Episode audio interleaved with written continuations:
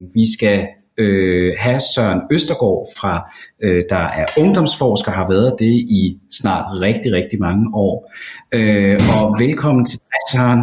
Øh, du har øh, de næste cirka 10 minutter. God fornøjelse. Super. Jamen det er rigtigt. Jeg er ungdomsforsker, og så har jeg været med til at udvikle det her projekt.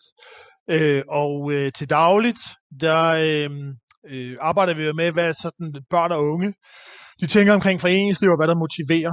Øh, men jeg vil gerne starte et helt andet sted, fordi når jeg ikke er ungdomsforsker, så min store passion de sidste mange år har været øh, fodbold. Øh, I 2016 gik jeg i gang med at lave et projekt, hvor vi spillede øh, Serie 2 med noget, der hedder HB Køge Pigefodbold, som nu ligger nummer 1 i gensidig ligaen. Øh, og hvis vi nu lige får slicen tilbage igen, så vil det være super. Øh, fordi det er rigtig vigtigt for mig at sige, at øh, de her piger, de går til fodbold, de går ikke til sideplanke, men det er simpelthen blevet en integreret del af kulturen, og jeg er jo fuldstændig enig med, øh, med Frederik i, at det her, øh, ligesom han øh, kan huske landsparty i gamle dage med øl på bordet og så videre, øh, så vil jeg sige, at det her, det tror jeg også bliver en del af kulturen stille og roligt.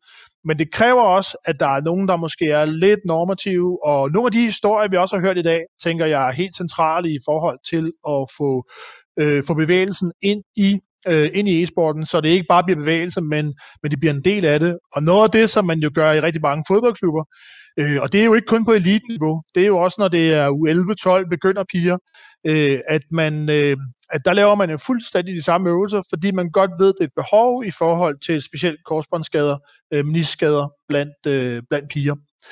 Øh, så jeg tænker jo, at det her, det, øh, det er noget, vi er nødt til at arbejde med, øh, sådan stille og roligt, for at det bliver en del af kulturen. Øh, jeg har fået lov til lige kort at sige lidt omkring øh, sådan unge og foreningsliv, og, og hvad, hvad vi sådan lige, øh, hvordan vi lige kommer videre med projektet her.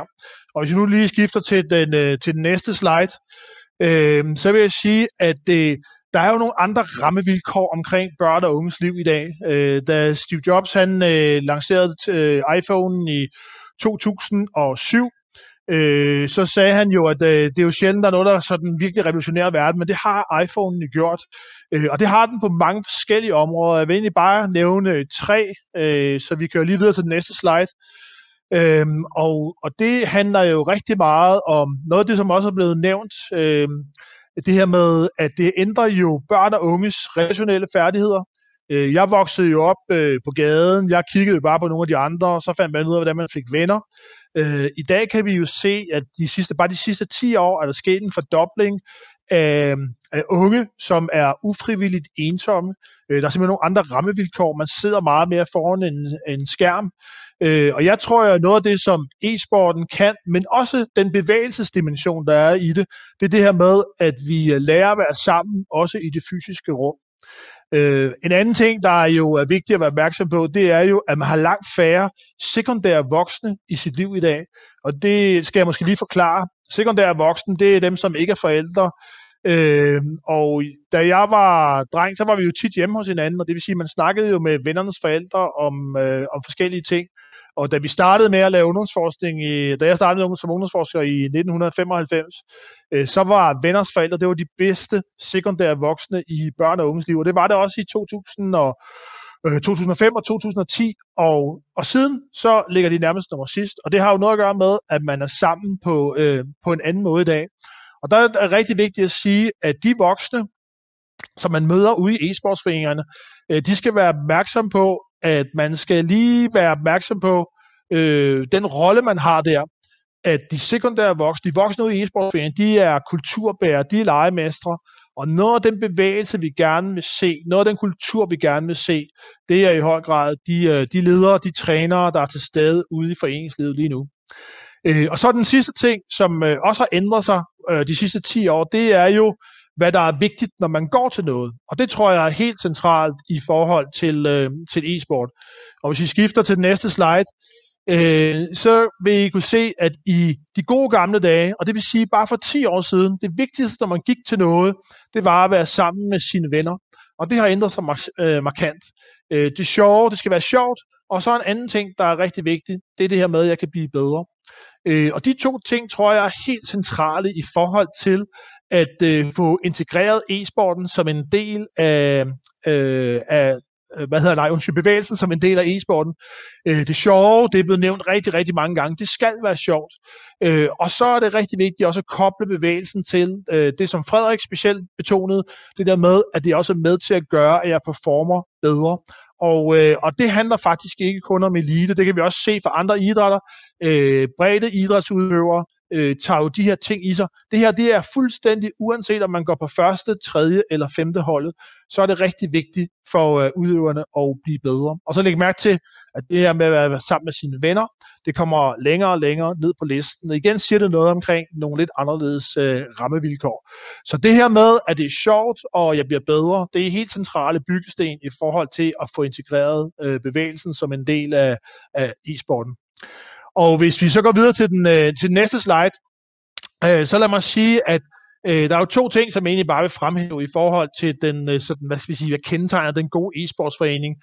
Øh, Udover at man har godt netværk, og man har de, øh, har de rigtige computer, øh, så hvis vi går til næste slide, så er det for det første, at der er en rød tråd i øh, ens arbejde. Øh, og jeg tror, det her med, at der er en helhedsorienteret systematik, jeg synes jo, hele historien fra øh, fra Gylling øh, peger jo på det her med, at vi tænker i helheder, øh, vi tænker i funktionalitet, øh, vi bygger hele tiden ovenpå, vi laver noget, der holder i, øh, i møde med virkeligheden.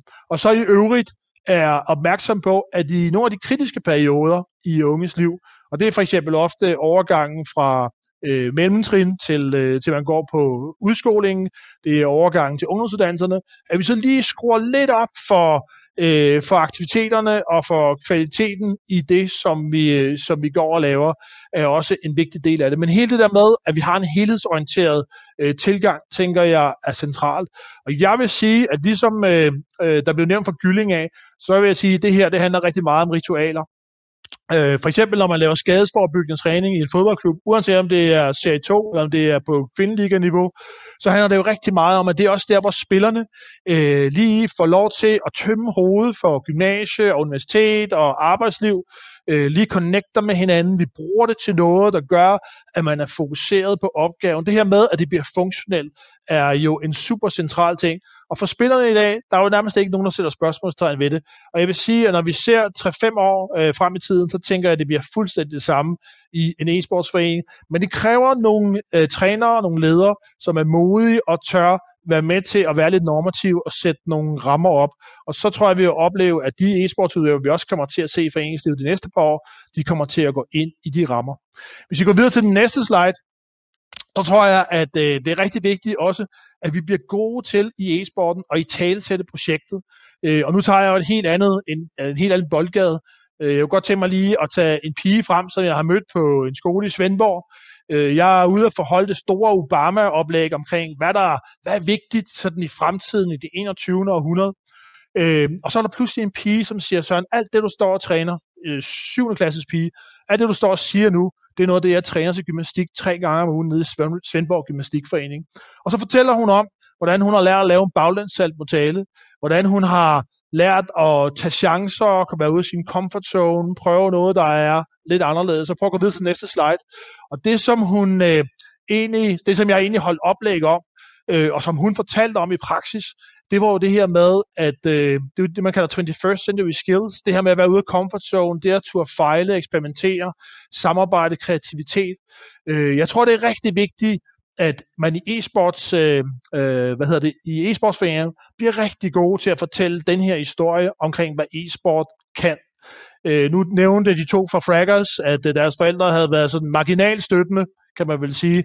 Øh, og, og jeg tror, hvis, specielt hvis man gerne vil have flere forældre til at forstå, hvad der er på spil i e-sporten, så tror jeg, at vi er nødt til at være super gode til at, øh, til at udfolde projektet, fortælle, hvad man får ud af øh, at sidde og spille. Nogle af de drenge, der ikke kan koncentrere sig om at lave tysk, øh, tysk grammatik, øh, rigtig mange af dem, de kan jo sidde og koncentrere sig i to, tre, fire timer, og hvis vi bliver gode til det, man kalder e-sportens transferværdi, det vil sige, tag de, øh, tag de ting, man træner, når man sidder foran en skærm, og ryk det ind i skolen, ryk det ind i nogle andre livsarenaer, så tror jeg, at vi får langt flere forældre øh, med på vognen, også i forhold til, at, øh, at de synes, at det er der okay, at deres forældre, nej, at deres børn, de går til e-sport. Og så øh, den sidste slide, eller næst sidste slide, øh, det er jo, at det er rigtig vigtigt at sige, at Øh, e-sport er jo en af de arenaer, hvor man træner mange af de der ikke-kognitive kompetencer, der er helt centrale for at mestre livet som ung.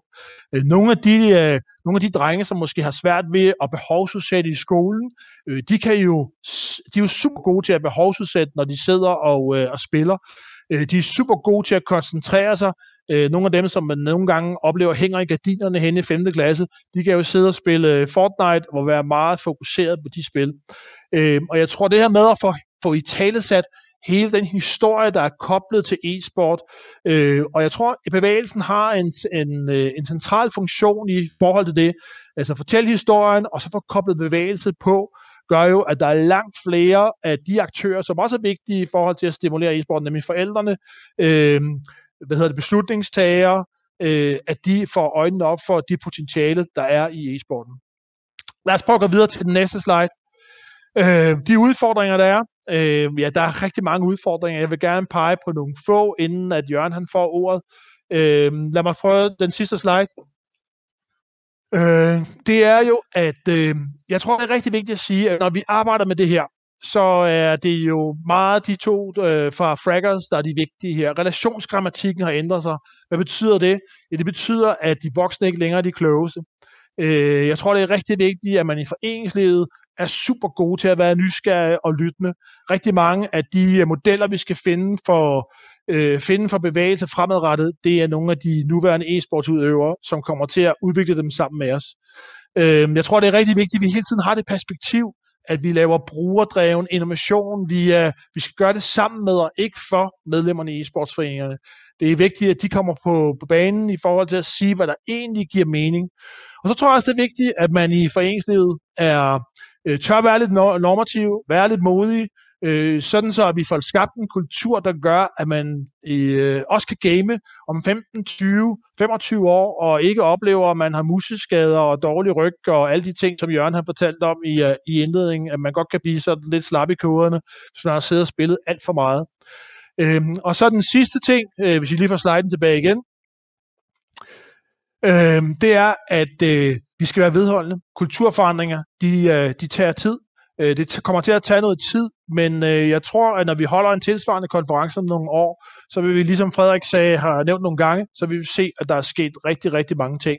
Og en del af den proces, øh, og jeg tænker, at det kunne Frederik fortælle rigtig meget om, det er, at vi også har brug for at turde eksperimentere.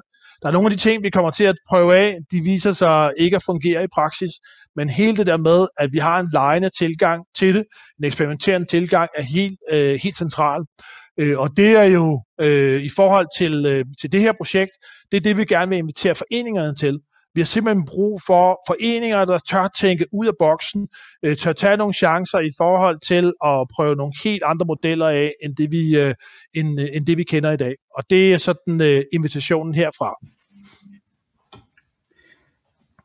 Tusind, tusind tak, Søren, skal du have for nogle øh, interessante ord. Du vil sammen med øh, DIF og resten af kurholdet arbejde videre også med, øh, med de kommentarer, der er kommet i chatten her. En af de ting, du sagde, Søren, det var, at vi skal gøre det samme med, så det giver mening. Og der bliver altså lige inspireret af Helle, som skriver vildt gode og skarpe kommentarer fra Anders Løk Bertelsen. I vores forening har vi prøvet forskellige indgangsvinkler. Først tænkte vi som idrætsforening, at vi vil benytte muligheden til at introducere vores forskellige idrætsgrene, så vores e-sportere kom igennem de forskellige muligheder det var ingen succes. Netop fordi e-sportene kom for at spille, ikke for at dyrke idræt. Vi har siden ændret vores tilgang. Nu fokuserer vi på mere relevante og sjove øvelser, som er genkendelige for spillerne. Så det er tydeligt for e-sporterne, øh, at det er relevant i forhold til spillerne. Øh, for øh, trænernes side er det rigtig godt, at holdene starter med at være aktive, så de er klar til at fokusere og koncentrere sig efter en lang skoledag. Så lad os gøre det samme, så det giver mening. Det har du fuldstændig ret i, Søren. Tusind, tusind tak skal du have.